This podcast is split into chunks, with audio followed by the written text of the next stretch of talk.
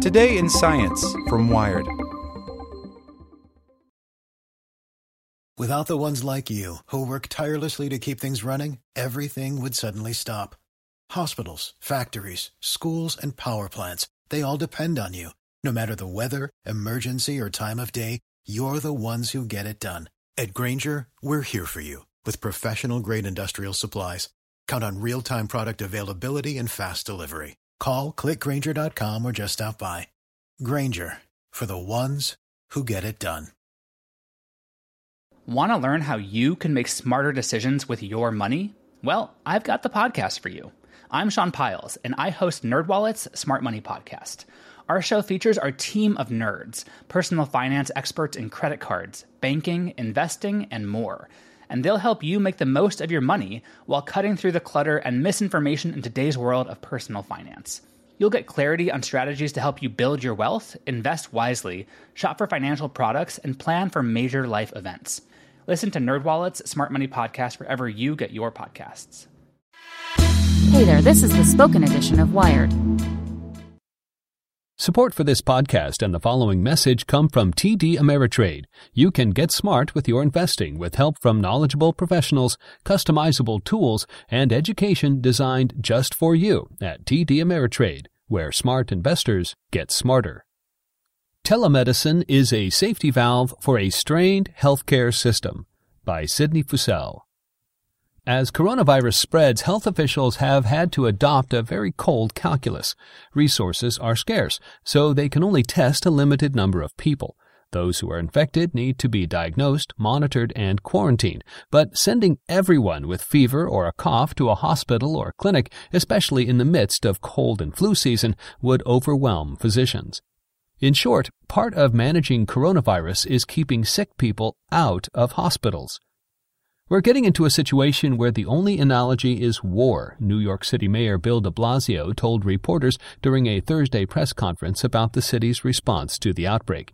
There are people that have very mild symptoms that want a coronavirus test, but with the amount of tests we have, we have to follow the priorities. Telemedicine is emerging as a possible filter, keeping those with moderate symptoms at home while routing more severe cases to hospitals. Insurers, hospitals, and medical groups are rallying behind them as the outbreak continues. Andy Slavitt, who ran Medicare and Medicaid under President Obama, tweeted Thursday that telemedicine needs to be the norm for more things.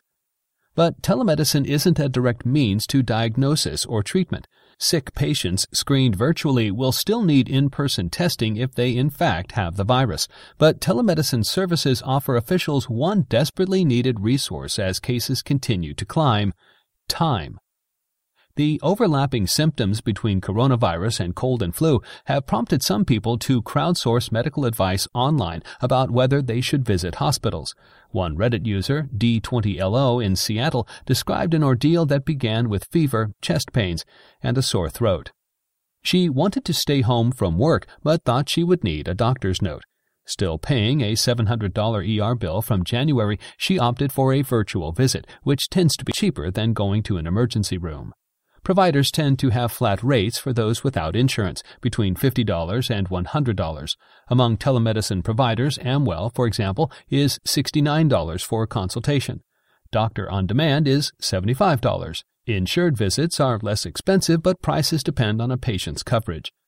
The woman booked an appointment and relayed her symptoms to the doctor, but soon realized one downside of a virtual visit. A patient may need tools, such as a thermometer, just to relay vital signs to a doctor across town. The woman had searched nearby stores for a thermometer but came up empty. The online doctor I saw fixated on the fact that I didn't have a thermometer and couldn't verify that I had a fever, she said. The doctor advised her to wait 24 hours after the fever lifted and go back to work. My boss didn't even care about the doctor's note, so that was pointless, she says. Basically, the appointment was like an expensive Skype session. As testing kits become more readily available, officials expect an enormous spike in the number of confirmed cases.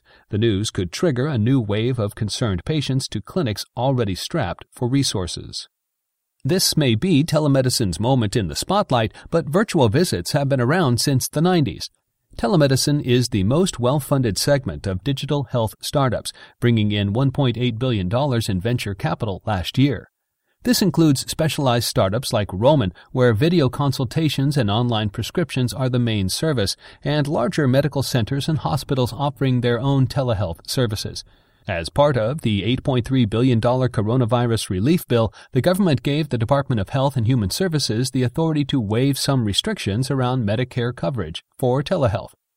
We've seen about a 30% increase compared with December, said James Wantuck, physician and co-founder of PlushCare, a healthcare platform offering virtual visits and online screening.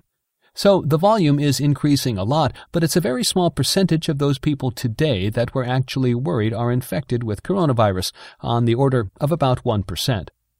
Patients in waiting rooms aren't the only ones at risk. Hospitals across the country report mask shortages. Hospital staff and TSA workers have tested positive after coming into contact with patients. Limiting hospital admittance to those who are at higher risk of being infected is essential if we are to flatten the curve of the virus's spread. If too many people are referred to treatment, hospitals waste valuable resources and risk workers' health. Not enough, and those with unrelated infections spread the virus to countless others. For now, the CDC prioritizes testing those who meet specific criteria.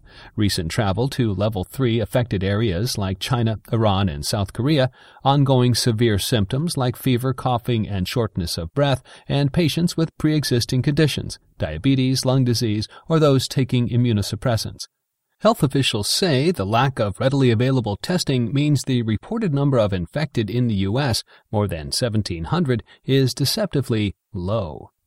No one has high blood pressure if you don't have blood pressure cuffs, said Dr. Caesar Djavaherian, a San Francisco physician and co-founder of Carbon Health, another healthcare platform which also saw a recent spike in telehealth requests. As soon as you have them, you notice that a lot of people have high blood pressure. That's what happened this week. Next week, it'll happen to a much larger extent.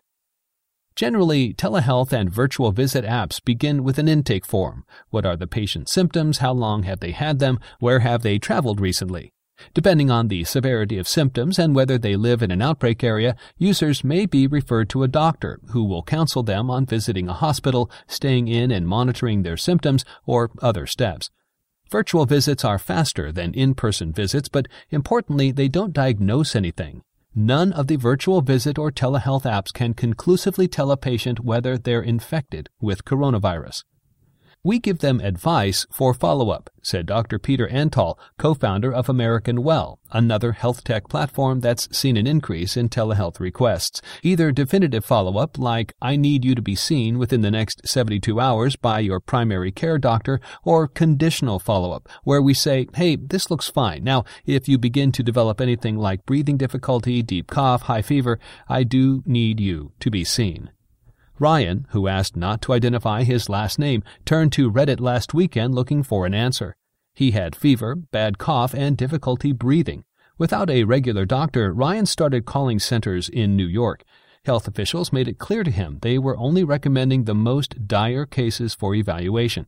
Even fewer were likely to get tested for the virus. I've called three clinics and a hospital, and they've told me that I shouldn't come into the hospital because I don't have severe conditions, he wrote. Instead, officials recommended he download and use the telehealth app for New York Presbyterian Hospital, checking in with a doctor via a virtual visit. Fearing it would be as expensive as an in-person visit, he went to the ER anyway.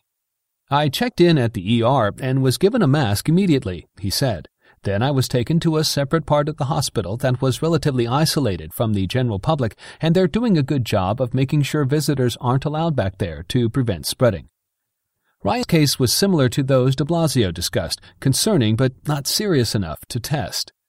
I've been told that I have some sort of upper respiratory virus, but I'm not at serious risk of death, he said. They literally just don't have enough tests for people like me who aren't going to die from this but can still run the risk of contamination. Successfully navigating the U.S. healthcare system has always been exhausting. Already overburdened, healthcare providers must now accommodate a global pandemic. Doctors are optimistic telehealth can alleviate the burden on hospital systems, but these services don't disrupt the system as much as a scared, largely unprepared population would like.